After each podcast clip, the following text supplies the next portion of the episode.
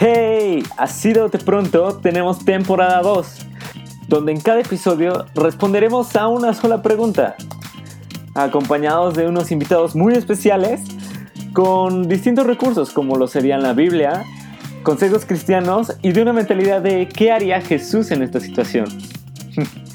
Yo soy Lalo Botello y si tú estás listo para que este se siga y siga siendo tu podcast favorito, quédate porque esto está a punto de empezar. Y así es, estamos por empezar este nuevo episodio de la temporada 2, el episodio número 10. Y hoy, hoy tenemos un invitadas. Que, que, para los que ya lo leyeron, ya saben que el día de hoy tenemos a el pastor Quique Torres. Para los que no lo conocen, para los que ya lo conocen, saben que es pastor de Horizonte en Querétaro. Su ministerio es principalmente hacia la consejería cristiana y wow, wow, wow. Es increíble la conversación que tuvimos, es muy amena y te recomiendo que te quedes en toda, toda la conversación que tuvimos. Nos reímos un poco, le hice una pequeña entrevista al inicio, tuvimos esta pequeña charla acerca de qué es ser embajadores de Cristo. Y, y cómo no, vamos a hablar también un poquito de su libro de Cristo en adelante, que si ya lo compraste, está disponible en Amazon, que si no, les seguro lo puedes preguntar en alguna librería cristiana y fácil te lo consiguen. El pastor Quique Torres se ultra rifó en este episodio y tuvimos una plática muy, que muy emocionante. Te dejo para que compartas, para que lo sigas escuchando y recomiéndalo, ¿por qué no? Quédate hasta el final porque sé que va a ser de bendición para ti y tu vida. Si no sabes qué es ser un embajador en Cristo o cómo vivir como tal, este episodio viene dirigido hacia ti. Nos vemos y hasta la próxima. Los dejo con la pequeña entrevista que le hice.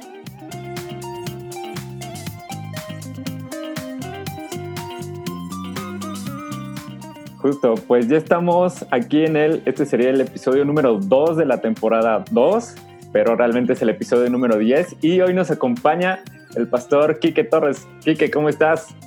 Bien, bien, Milalo, feliz de estar contigo aquí, apoyarte en tan, tan apasionante proyecto que traes. gracias a Dios, gracias a Dios por tu vida. Oye, te voy a hacer unas cuantas preguntas para que la gente te conozca un poquito más. ¿Te parece? Va. Va, va, va. Ok. ¿Qué prefieres, Marvel o DC? Ah, está buenas. Eh, películas de Marvel, historias de DC. Ok, ok. ¿Género favorito de películas? De acción. De acción, ok. Si tuvieras que vivir en otro país, ¿en qué país sería? Apenas estaba pensando en Islandia, una de esas ondas acá tranquilas.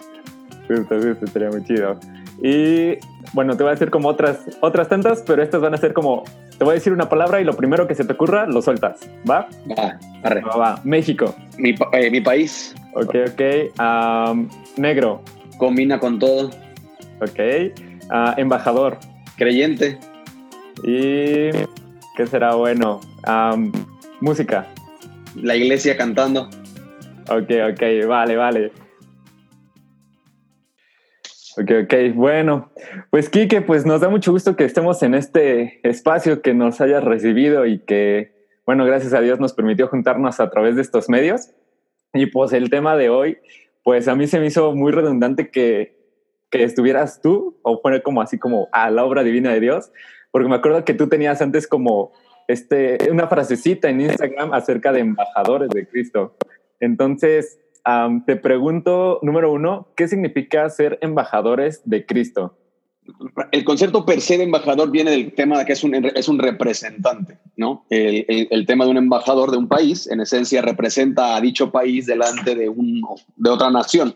Entonces, el concepto eh, puntual tiene con esta connotación un, un, un, tono de que pues, no somos de aquí, en el tema bíblico, ¿no? Este, más representamos un reino, eh, que es el reino de los cielos, el reino de Dios, eh, y, eh, pero, sin embargo, estamos viviendo en una nación extranjera en la cual habitamos como representantes de la cultura, del, del idioma, de los valores, de los tesoros, de la, del contexto que este país representa. Entonces, en esencia, eso es lo que significa ser embajador. Bien, bien, bien. ¿Y cómo vivir siendo embajadores? ¿Cómo vivir siendo embajadores? Eh, con, digo, al final del día, identidad determina actividad.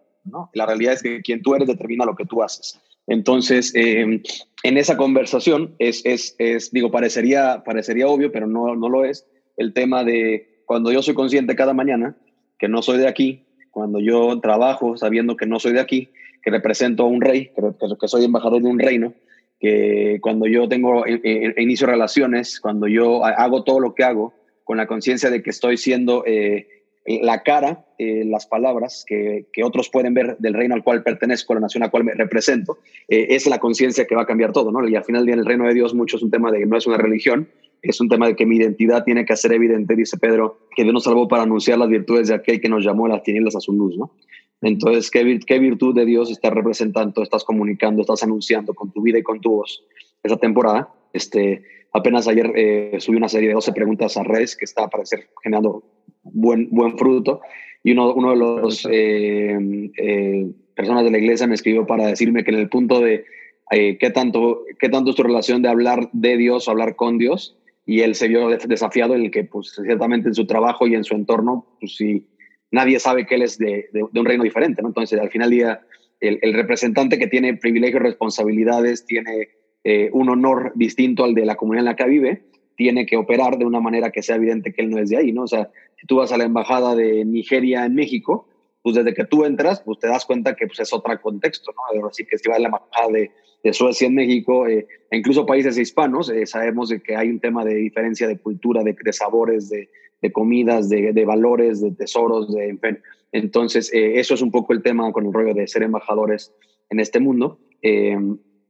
Que da un temor de Dios a la luz de que ciertamente no, no eres tú representándote a ti, sino que representas a un rey que te da pedir cuentas y el cual te mandó y el cual eh, te sostiene eh, y, el, y, el, que espera que tú seas la mejor versión y la mejor representación de su reino en el país en el que te envía, ¿no? Justo, justo. O sea, creo que algo que dices como muy acertado, o sea, que yo también tengo como, como esa convicción, o sea, vienes a representar una cultura totalmente diferente, ¿no? O sea, creo que desde que Jesús se paró en, la tierra, vino a ser esta contracultura, ¿no? O sea, fue por eso que se fue viendo como hasta desafiante en los hechos que, que ya veníamos haciendo, que, bueno, que ya venían haciendo, que ya venían eh, teniendo como una cultura, y sino que los hizo adoptar una totalmente diferente, ¿no? Y justo es el, el hacerlo distinto y que se, sea notorio. O sea, eso que acabas de decir de las 12 preguntas, ya, ya la leí, están súper chidas.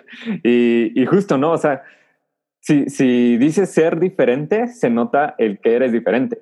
Entonces, aquí en, en otra de las preguntas es, entonces, ¿cuáles son los verdaderos retos al vivir así? El, el, el reto, eh, y lo estamos viendo ahorita en Apocalipsis aquí en Horizonte, es que operamos en un mundo, eh, teniendo un mundo como este sistema de valores, eh, con una agenda eh, orquestada por Satanás para distraernos de nuestra verdadera adoración, sabetamos en un mundo que, tiene un, doctorado en distraernos. ¿no? Eh, el desafío puntual es en de, una, de, un, de, un, universo en el que estamos, de un mundo en el que estamos, que tiene como agenda el distraernos de la, de la adoración a la cual Dios nos diseñó y creo que es el mismo, eh, el poder mantenerte enfocado, mantenerte cerca, mantenerte pegado. Yo tengo un tema cuando yo pastoreo a, a, a pastores, este tema de intimidad es prioridad, ¿no? Este, en el momento que tú de, de, descuidas tu intimidad eh, y, y, otras prioridades aparecen en la mesa como prioritarias por encima de tu tiempo con Dios, eh, es, es, estás en un altísimo riesgo, ¿no? Y todos pasan por temporadas, todos tenemos días, espero que sean esos días, ¿no? y, no y no semanas y demás, pero en los que pues, eres distraído, quizás despiertas y tienes que aprender otra cosa o duermes cansado por un cierto tema,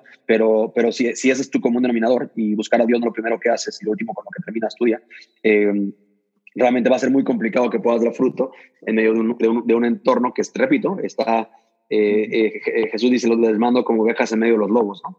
Entonces, eh, estamos bajo ataque, hay una amenaza y el, la invitación puntual es a permanecer firmes y fieles. ¿no? Pues aquí, um, ¿qué le dirías a alguien que está pasándose por alguna dificultad? O sea, que está enfrentando algo por, o sea, porque el nombre de, de Cristo se ha levantado en ese lugar.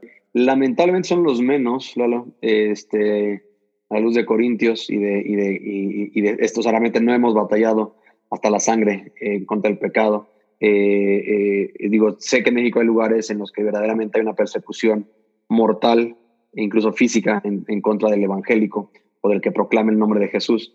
Eh, la realidad es que en, ciudades como las nuestras, en ciudades más metrópolis y demás, la batalla va a ser diferente. la batalla va a ser por un tema de, mantenerte, una, de mantenerte una vida distraída, alejada del propósito, porque Satanás, Satanás le cuesta lo mismo. O sea, el tema de, de matar a un cristiano o tener 50 años a un cristiano miserable para que al final ya muera también sin fruto, él no tiene ningún problema con eso. Entonces, este, ciertamente persecución en, eh, distintas, en, escuelas, en, universidades, en trabajos. Eh, si tú empiezas a mencionar el nombre de Jesús, eh, va a haber entornos en los que va, a haber una resistencia natural por, por simple batalla de reinos, luz y tinieblas. Y al final del día, el, el tema es, repito, ser fiel, ¿no? yo acostumbraba, acostumbraba a decir, y todavía algunos recuerdan eso, eh, decía, mira, sé fiel, sé sabio, no hagas estupideces. Eh, no se trata, ¿no? Eh, sé, fiel, eh, sé fiel a aquel que es el fiel, sé sabio por medio de aquel que es nuestra sabiduría, dice Primera de Corintios al final, y no hagas estupideces, que es en esencia el, principio de Proverbios, ¿no? De no seas necio, no seas simple. Entonces, eso es un buen, tres cosas a tener en, el, en, el, en, el, en la brújula para poder considerar si lo que estoy haciendo, comunico que estoy siendo fiel a Dios, lo que estoy haciendo es sabio, acorde con lo que Dios dice, y yo si estoy haciendo una simpleza, una estupidez y voy a atribuir y a, acumular eh, pecado y consecuencias, ¿no? Justo, justo. Qué buen consejo. Entonces, en otra pregunta, ¿en algún momento, o sea, dejamos de ser representantes de Dios? Cuando ya Dios nos llama a su presencia, no tiene que, no tiene que representar nada. Aquel día ya no habrá eh, literalmente ya no habrá decepciones, ya no habrá ningún, ninguna especie de desafío porque estaremos, Salmo dice, estaré satisfecho cuando despierta tu semejanza. Entonces ya no habrá, eh, ya no habrá el llamado a ser embajador porque ya estoy, diríamos aquí, ya estoy de regreso en casa, ¿no? Entonces ya no tengo que representar porque pues ya en sí estoy habitando en el reino al cual pertenezco y ese es el momento en el cual este, dejamos de ser embajadores. Mientras tanto, la realidad es que muchos erróneamente compran esta cultura cristianoide de que yo nomás represento a Dios en la iglesia o en, temas relacionados a la iglesia. Eh, bueno, creo que es una perspectiva bastante pioja de, la vida en Cristo, eh, pero es, demasiado normal, sobre todo en países como México, en el que venimos mucho de un contexto católico, apostólico, romano, en el que pues, tu momento espiritual o religioso en, la misa, ¿no? O en temas que tienen que ver con ciertas festividades. Entonces no es, no es como de extrañarse, sin embargo el desafío es, eh, Gálatas 2.20 dice, ya no vivo yo, sino Cristo vive en mí, y eso no tiene un tema de, ah, salvo en mi trabajo, salvo cuando estoy entreteniendo, salvo cuando estoy en internet.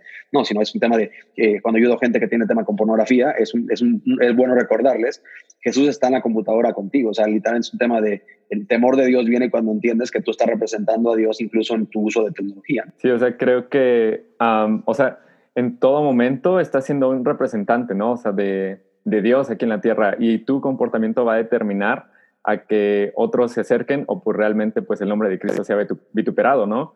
Y, y entonces, digamos, en este contexto, o sea, cómo poner a alguien en cuentas de que todo el tiempo está representando a Cristo, o sea, cómo hacerlo caer en esta conciencia. Tú no lo puedes hacer caer en conciencia. La, las salvaciones del Señor, dice Jonás 2. Eh, para mí es, es, es y, tu pregunta es una gran pregunta, porque al final del día todos amamos los procesos, amamos los pasos, amamos las, las, recetas. Eh, incluso mi libro tiene que ver con siete estrategias para, eh, y es un tema de orden, o sea, pero, pero, no es el soporte, o sea, el, el, libro no va a hacer que alguien ame a Dios, el libro no va a hacer que alguien ande con Jesús, el libro va a promover verdades, va a promover dinámicas para estimular una relación con Dios. Sin embargo, eh, la obra de salvación del Señor y, la obra de convicción es, es, el mismo, ¿no? La Biblia dice que Dios, el Espíritu Santo es el que da convicción de pecado y de juicio. Entonces, e, es, es mucho más fácil vivir de una manera que, que, sea, que sea un tema de por qué tú tienes una paz o un gozo o una relación, un matrimonio, una, una certeza, un orden en tus finanzas, una integridad. Eh, me interesa, y, y, cuando te pregunte, tú tengas que decir, pues es que, es que, es que mía, yo, yo, yo pertenezco a un reino eh, a un reino distinto, ¿no? Una, como tú dices, una, una contracultura. Eh, y entonces ya hay una apertura a ver, háblame de eso, ¿no? Y, poder presentar un tema de, que la realidad, digo, salvo puntuales casos extraños, pues los demás tenemos una, un testimonio de un tema, de, una vida en la que no era Jesús nuestro rey. Entonces ahí podemos conectar con cualquier persona, eh, incluso en la iglesia, que, que nominalmente dice que Jesús es su rey, pero funcionalmente Él es su propio rey y poder desafiar a un andar. O sea, al final del día para mí el desafío es una palabra quizás eh, muy, muy devaluada en nuestros tiempos que se llama discipulado. Eh, difícilmente alguien va a aprender a orar si no ha caminado con alguien que ora. si difícilmente alguien va a aprender a compartir si no ha compartido con, si no, o sea, con un evangelista, con alguien que tiene un corazón por los perdidos. Y difícilmente alguien va a aprender a predicar si no ha estado expuesto bajo las enseñanzas de alguien, de un buen maestro. Difícilmente alguien va a aprender a tener un buen matrimonio si nadie le ha enseñado. Y lógicamente, ahorita estoy en un tema, difícilmente alguien va a aprender, va a, aprender a descansar, porque es, un, es disciplina espiritual, si no tiene un líder o un discípulo, discipulador que le haya enseñado cómo, cómo se honra un reposo. Entonces, eh, todo este tema de reino, la verdad es que podríamos eh, tener 36 capítulos de podcast, a menos que haya alguien con quien tú puedas ser discipulado, que habite en una cosmovisión de reino de Dios y, en, la, y en la funcionalidad del mismo, va a ser muy complicado que, y, lo digo con, con, toda la humildad y la certeza que me da el, el, verlo en otras áreas, va a ser muy complicado que tú seas un embajador si no has vivido, caminado, convivido, trabajado, orado, servido junto, escuchado, eh, junto a un embajador, ¿no? Justo, justo. Eh, me encantó como dijiste que también es un tema de, convicciones, ¿no? O sea, que no puedes hacer algo en lo que no creas absolutamente, que no lo lleves a la práctica, ¿no? Y justo, o sea, yo también concuerdo con la idea del discipulado, que, o sea, tristemente luego el discipulado se va a entender como una vida de estudio, pero pues realmente no, o sea, es un caminar que vas con esa persona y día con día, o sea, lo coacheas como en sus diferentes áreas y así haces que en todas sus áreas su prioridad sea Cristo, ¿no? Entonces, aquí como otra pregunta que estoy teniendo, ¿cómo, pasar de una preferencia o una postura a una convicción? O sea, ¿cómo llevarlo de un, mm, sí, prefiero, prefiero verme como más santo, en comillas, a, verme pecador? Pero ¿cómo llevarlo de un prefiero a a que sea una convicción? O sea, que no sea como por, o sea, que no sea como para verse. Difícilmente alguien que ha nacido nuevo en su primer amor quiere verse eh, embajador, quiere verse funcional. La verdad es que cuando tú naces de nuevo, lo que tú descansas y disfrutas es el hecho de saberte perdonado, amado. El impresionante amor de un Dios que sabiendo lo que eres y has hecho, sigue con la mano extendida. Entonces, eh, es para mí como, como el... Mm, sería, hay, hay un punto, los, los coaches de gimnasia olímpica, cuando y, puntualmente he hablado con algunos, incluso un último que tuve una, una plática con él, hace que el tema se me hizo muy interesante.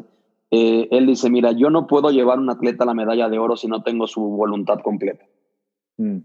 Eh, dice, puede tener talento, puede tener ciertas habilidades, puede tener, eh, puede tener ciertas hasta dones físicos de más elasticidad o más capacidad que otros, pero si yo no tengo su voluntad absoluta entregada al proceso, yo no puedo llevar a un atleta sin importar lo bueno que sea, a la medalla de oro.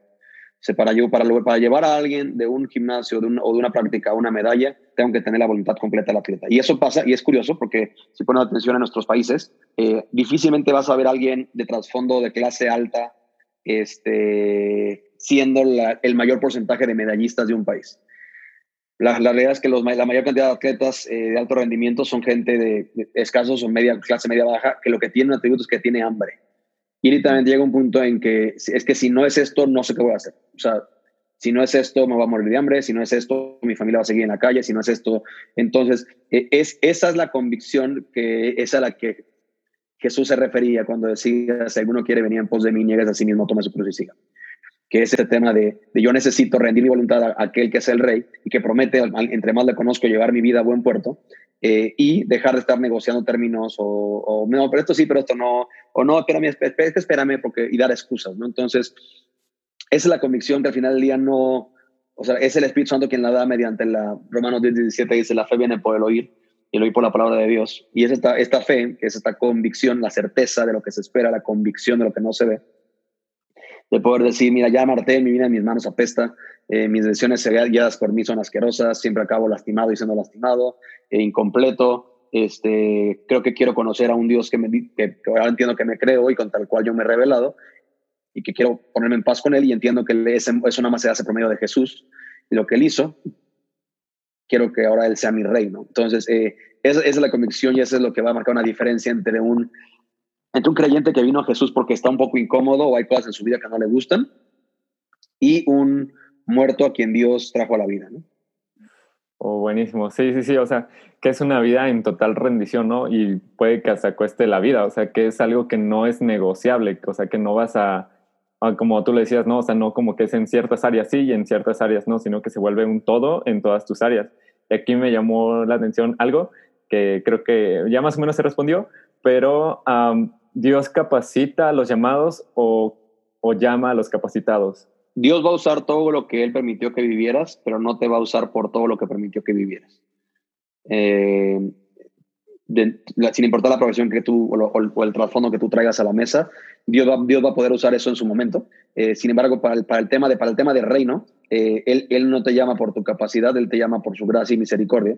Y, y me encanta, o sea, eh, Pedro era un hocicón, aventado, Mateo tenía cierta experiencia con elementos, le vi, bueno, que para Mateo el tema como el rollo, por ejemplo, de finanzas, que era, trabajaba en esa parte. o sea, hay elementos puntuales en los discípulos que, que su trasfondo arroja eh, capacidades que después Jesús habría de usar, digo, para muestra, para muestra que Jesús usó la barca de Pedro para predicar, eh, pero no lo llamó por la barca, ¿no? Incluso le dice, Pedro dejó, dejó los peces y le siguió a Jesús. Sin embargo, si Dios te está llamando al ministerio, te está llamando a él, bueno, es que son bloqueados a él y, y a un ministerio específico, el desafío puntual es, pues prepárate, ¿no?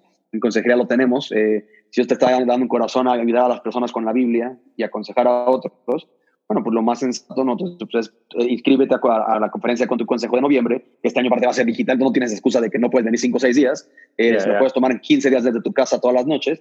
Te preparas, te entrenas en cómo usar la Biblia, cómo escuchar, cómo administrar información, cómo dejar tareas, cómo verdaderamente ayudar en temas que la gente está trayendo con la palabra de Dios como sustento. Entonces, al final del día, hay, e, eso es un, eso es un, un seminario que ofrecemos a gente que, no, para el que está viendo ver sí, sino para el que, oye, creo que Dios me está llamando y Dios capacita el llamado, pues quiero que me capacite. Y eso es por medio de dinámicas y entrenamientos, digo, por, por, por incluso en el seminario, en la maestría, terminándola y por empezar doctorado.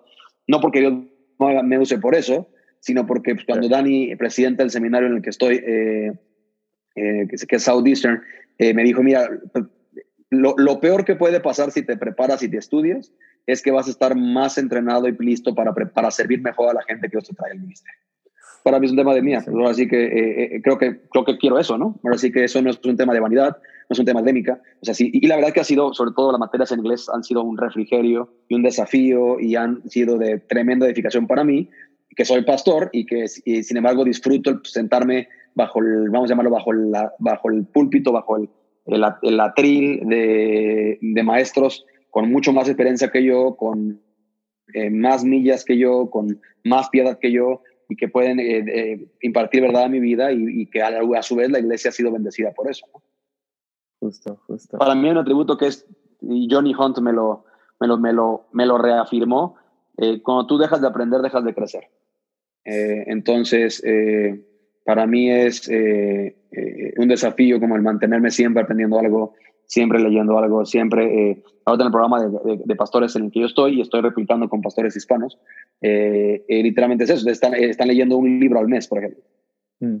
y para mí es un tema, así que este pastor que me está mentoreando, él en su, en su en su iglesia, si tú aspiras a un aumento de sueldo en la siguiente evaluación de, eh, para aumentos, se espera que tú hayas leído un libro mes porque si no, no estás aportando ningún valor en tema de que no estás creciendo. Y no, y no, y no, y no se te está pagando aquí nada para administrar, sino para que, para que tú puedas crecer en Cristo y en, repito, en esta preparación que Él da, ¿no?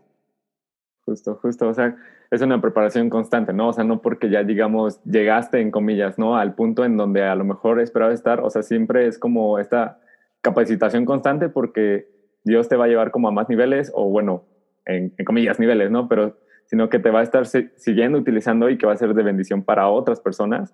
Y justo, o sea, creo que creo también eso de que siempre que quieres algo, o sea, no lo no no es porque es así de pues a ver sí, sino porque ya tienes ese llamado, ese ah, en Jeremías, ¿no? Lo veíamos, creo que es en el 29, ¿no? Que es como quise apagar este fuego, pero realmente, o sea, pero no pude apagar el fuego de que estaba dentro de mí.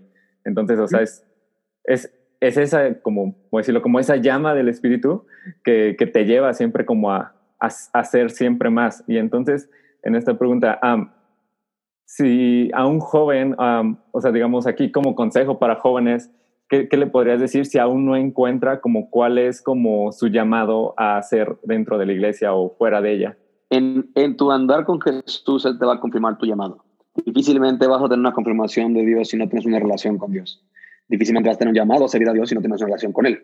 el, peligro de, servir a Dios en una relación con Él, creo que en la Biblia lo muestra, en multitud de reyes, incluso sacerdotes, que sus familias terminaron totalmente mal por justamente sacrificar ese tema de, de, intimidad en el altar de la actividad. Entonces, eh, yo, digo, en mi caso fui bendecido por, por un pastor que sí, cuando yo tenía una duda de hoy, creo que Dios me está llamando algo más, eh, puntualmente me dijo, ¿qué estás leyendo? Y yo le dije, estoy en Jeremías, y dice, pues me voy a orar por ti, porque en, en, la palabra Dios tiene que confirmar tu llamado. Eh, porque si yo te lo digo, pues al final del día, lo que yo digo se lo, se lo lleva el viento mañana. Jeremías 17 dice, maldito el hombre que confía en el hombre. Eh, pero si Dios te lo dice, ya es un tema que tú tienes que marcarlo en tu Biblia y guardarlo, porque eso sí fue palabra de Dios para ti, ¿no? Entonces, eh, iba, a ser probada y desafiada. Para mí es, no sé si preocupante, pero aumenta el temor de Dios. En, llevo ya, estoy rumbo en, en, bueno, en siete meses cumplo diez años de pastor, más otros cuatro en el ministerio.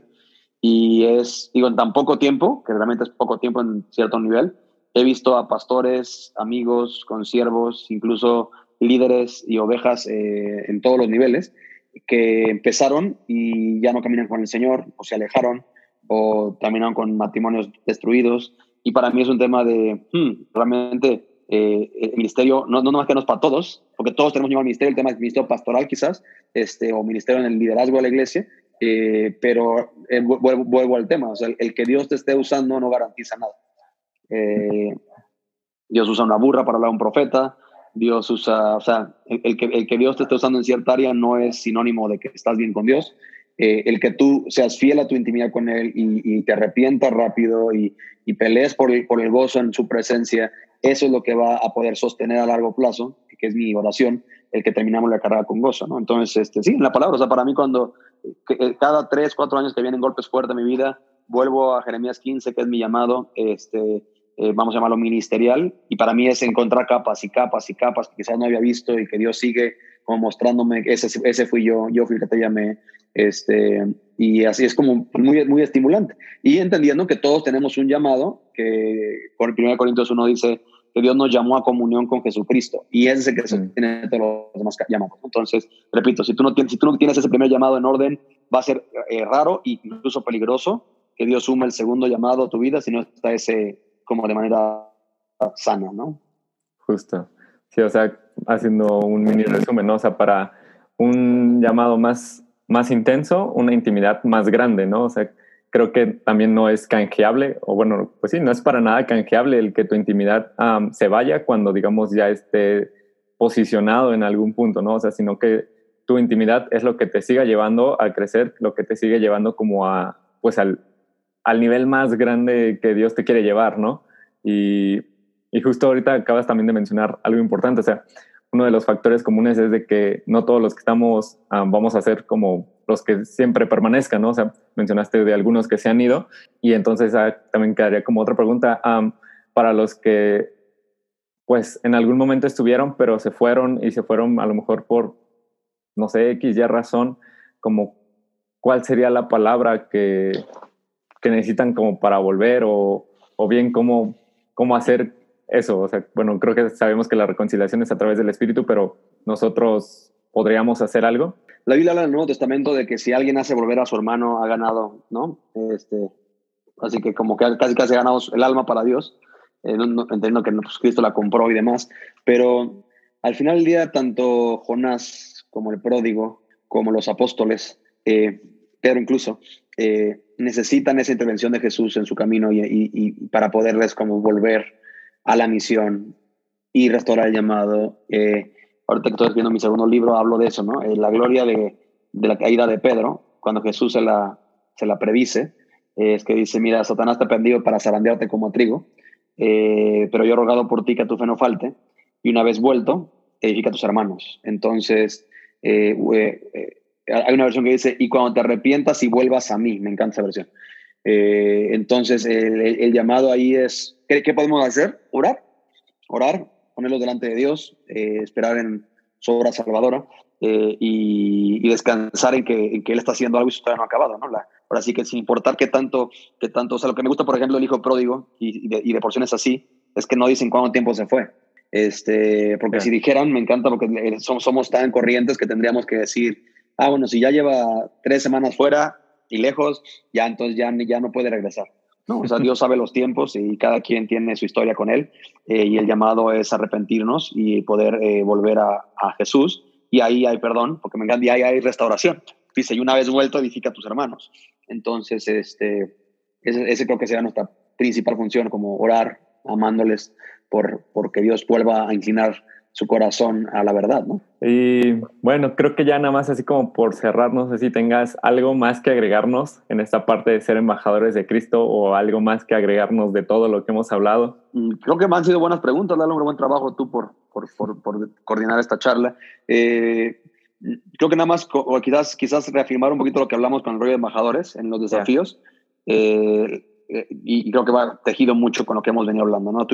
la invitación llamada es a Jesús, eh, intimidad es prioridad y sobre eso se construye todo lo demás. Ahorita estamos en un mundo en el que los jóvenes están queriendo seguir a líderes relevantes y hacerse relevantes y justo está como de moda y me da risa ahorita como este y, y la, la, cuarentena ayuda mucho, ¿no? De que ya eh, todo el mundo quiere hacer su podcast y todo el mundo quiere hacer su canal y todo el mundo quiere hacer su eh, y, y, yo no tengo un problema mientras mientras sea consistente la figura pública con la privada, ¿no?